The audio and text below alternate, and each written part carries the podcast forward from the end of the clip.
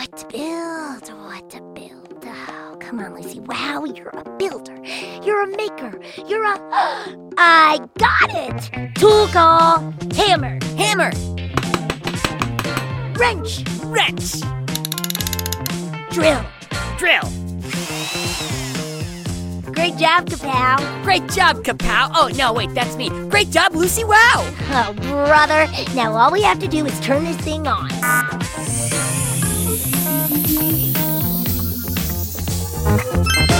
Let the show begin.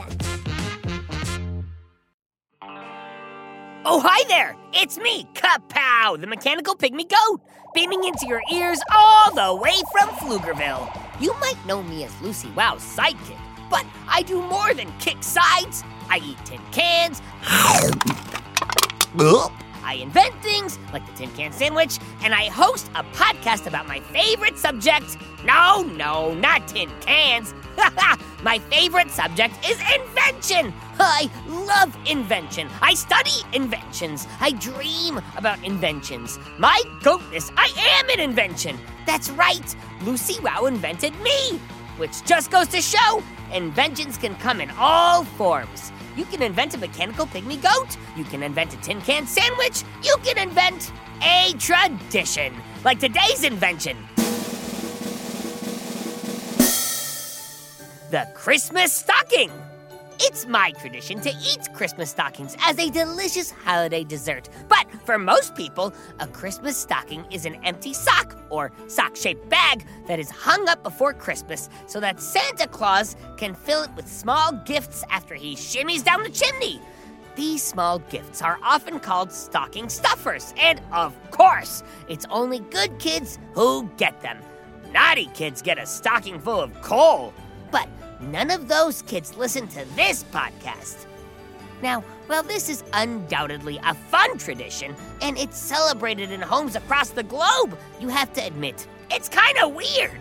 I mean, of all things to hang on the wall or to put toys in, why a sock? Socks are for feats, not for treats. So who invented this tradition in the first place? Let's take a look.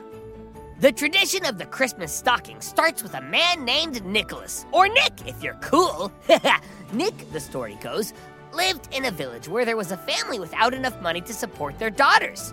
Nick wanted to help because he was a cool dude, but Nick knew that the girls' parents wouldn't accept his charity. So one night, Nick decided to help the girls out in secret. After dark, he sneaked outside their house and threw 3 bags of gold through an open window. Wow! Now, this is the amazing part. These bags of gold flew through the window and landed in 3 stockings, which were hanging by the fireplace. You see, the girls had been out in the snow earlier, and their socks had gotten wet, and they had hung them to dry by the fire. When the girls and their parents woke up the next morning, they found the bags of gold in the stockings and were super stoked!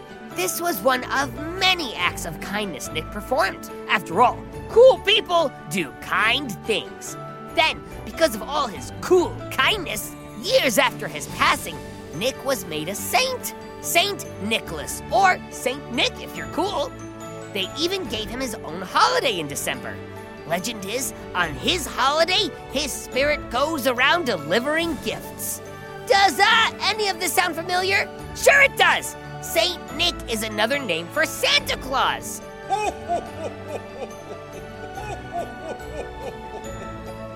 Now, just as a guy named Nick evolved into Santa Claus, the stocking ritual has evolved a lot from that legendary night where gold found its way into a wet sock. You see, originally, kids just used one of their everyday socks. But eventually, someone realized that a dirty sock on the wall wasn't very nice to look at. And if you get candy from St. Nick, it ended up tasting like a dirty sock, which sounds tasty to me. Ew! But I know humans are picky. So, people started making special Christmas stockings that would look better and taste less like feet. Then, people realized that the bigger the stocking, the bigger the stocking stuffers. So, people started to use larger and larger stockings. Today, many people use boot-sized stockings with the name of a person, or pet, or a goat sidekick, sewn on. so that Santa will know which stocking belongs to which family member. After all, if Lucy's stocking gets filled with my tin cans, she won't be that excited. Of course, not all of us know how to sew a name on a sock or even wear socks. So stores now sell a variety of styles and sizes of Christmas stockings. You can get a stocking that's pink or that's Star Wars themed or even Hanukkah themed for people who want to celebrate a different holiday via footwear. Personally, mine is goat themed and not too big because I like giving gifts more than getting them. Also, I like to eat it in a single bite for a treat, which might seem weird now, but who knows? Maybe one day it will be a tradition. Oh.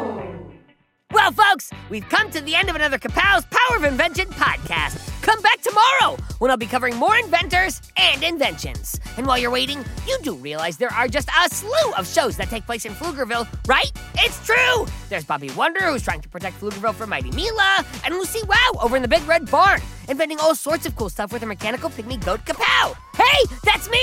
Lucy goes big, and then she goes bigger! Oh, and if you like strange and spooky stories, you should check out R.L. Stein Story Club. That's a real winner. I'm in the club, so I get to hear all the stories. And you can too! Keep on the lights, folks! Just search for Bobby Wonder, Lucy Wow, or R.L. Stein Story Club, wherever you get your podcasts, and you'll find your way. And don't forget, Friday's Listener Mailbag. If you've got a question about the world of Go Kid Go shows, Pflugerville, or Lil' Ol' Me, send it to kapow@gokidgo.com. You might get your question read live on the show. It's very exciting. Have yourself an inventive day. Make something, build something, go big, and then go bigger. Until next time, this is Kapow signing off. Go Kid Go! Go Kid Go!